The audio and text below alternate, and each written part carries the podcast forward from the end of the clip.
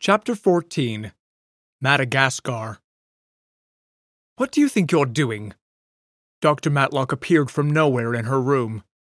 Polly was sniffing at a bottle of something called Royal Jelly, trying to identify its intended purpose. It certainly wasn't edible, she learned to her dismay.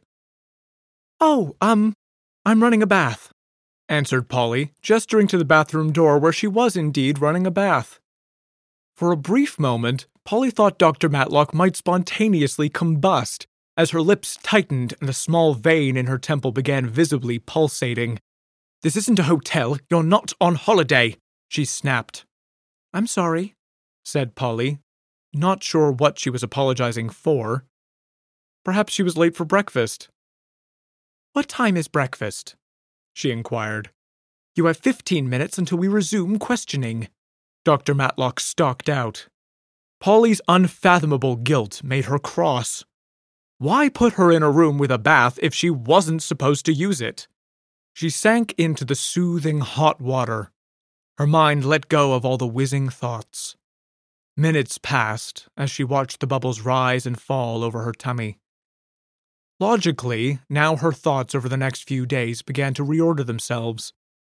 First, meeting Donald and him arriving on her doorstep. She played out the scene in her head, trying to remember what she'd said and what he'd said. She was alarmed to find herself altering her memories to invite him inside instead. On reflection, he took on a new, different quality. She found it exciting thinking about him. Her mind wandered on into the fantasy. He was leaning towards her, telling her that she was beautiful, when she was suddenly jolted from her thoughts by scalding her big toe on the hot tap. Bert lurched his ugly head into her thoughts. He'd turned up out of the blue. She knew something wasn't right. Why had he come back after all this time? He'd not explained himself at all. It was frustrating that she hadn't asked him directly. They'd had time, lots of chances, but she hadn't. She thought back to him talking about Janet and the house he'd taken her to in Stockwell. It suddenly dawned on her that that flat didn't seem to belong to him. Now she realized it looked ransacked, and those books were not his books. They had stayed in someone else's house, of that she was sure. The creeping sickness stole over her again as she remembered Dr. Matlock's words. He had killed innocent people, and he is leading a crusade. What had he done? Try as hard as she could, Polly couldn't associate these actions with the Bert she knew. The one who had put a washing up bowl on his head as a kid. The one who drew her a picture of a spaceship for her sixth birthday. She separated the two Berts good Bert and evil Bert. That made it easier, a childlike notion to explain away the murders. Polly was no longer a child. Somewhere along the way, Bert had committed awful crimes and was seemingly hell bent to commit more. Polly had always been the one to play the stupid role, the one who forgot everything and was silly. He'd taken that away from her now. Bert was the thinker, the educator, the traveler. She recalled the look on his face just 12 hours ago. Smug, that was it.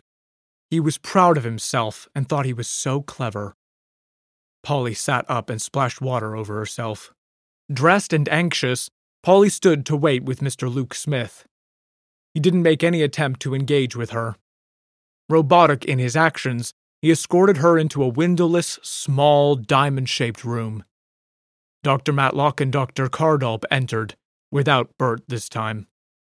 They looked serious, in the way balloons aren't. Answering the same questions from the day before, she explained Donald arriving at her door. The code she was given, trying to find him, Tony the taxi driver's help, Bert turning up, going to the pub, the ransacked house, the TV appeal, everything. And is there anything at all that you can think of that might have happened, or something extraordinary? asked Dr. Cardolp again. Aside from an alien turning up at my house, giving me a secret code and disappearing? Has anything else extraordinary happened? asked Polly sarcastically. All this was lost on Andreas Cardolp, who wasn't big on sarcasm. Yes, can you remember anything else? He repeated. Can I get anyone a drink? A young, keen looking man popped his head around the door. Get out! Dr. Matlock's voice was ice. She didn't shout, she almost hissed. Cardolp's heart filled with glee. Simon, you are under strict instructions not to enter this room. We will have words, he said, barely able to contain his delight in the young man's error. Oh, sorry. It's just when you said to pop in now and then see if we need anything, I thought that's what you wanted me to do. My apologies for the misunderstanding, said Simon, light-heartedly beaming at them all with a lovely smile. Dr. Matlock's eyes flickered over to Cardolp, who was silently and brutally murdering the young officer in his mind. Not taking her eyes off Cardolp, she changed tone. Coffee for me, Simon. Black, please. Miss Fairwold? I would love a cup of tea. Polly beamed back at Simon, grateful for a reprieve. Do you take milk? he asked. Yes, please. Who the hell drinks black tea? she thought inwardly.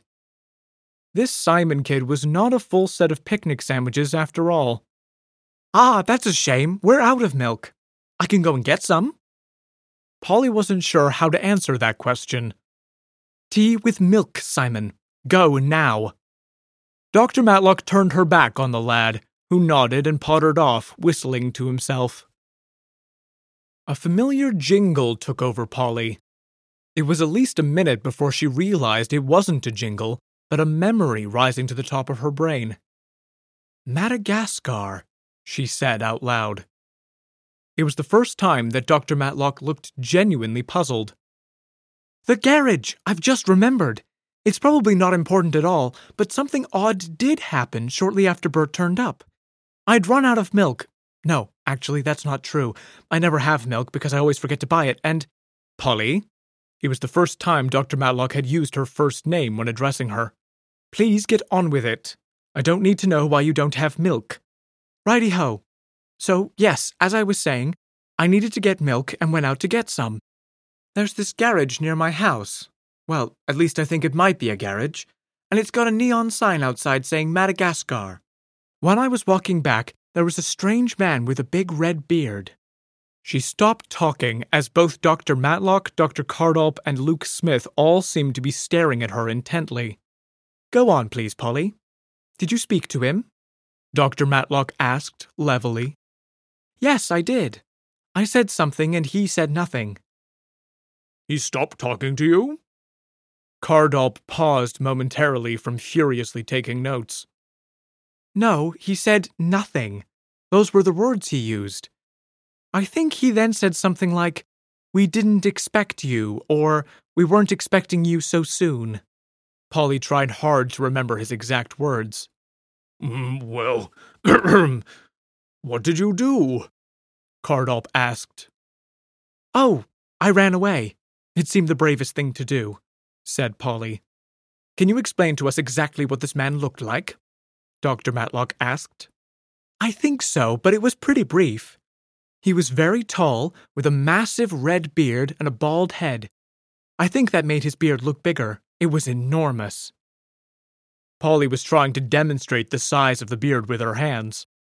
That's him. I'll pick him up, said Luke Smith, getting up without hesitation. Yes, but be careful, Smith. I don't want you or him to end up dead. Dr. Matlock instructed, momentarily forgetting Polly was still in the room. Her eyes met Polly to see if the comment had registered. That's who? Who's him? It was Polly's turn to look confused. All three of them ignored her, picked up their things, and left Polly in the room. The door opened a minute later, but it was only Simon with her tea. All attempts to get information from him were useless. He did, however, give her a good update on the milk situation. He left her miserably sniffing at her black tea with a lemony hint.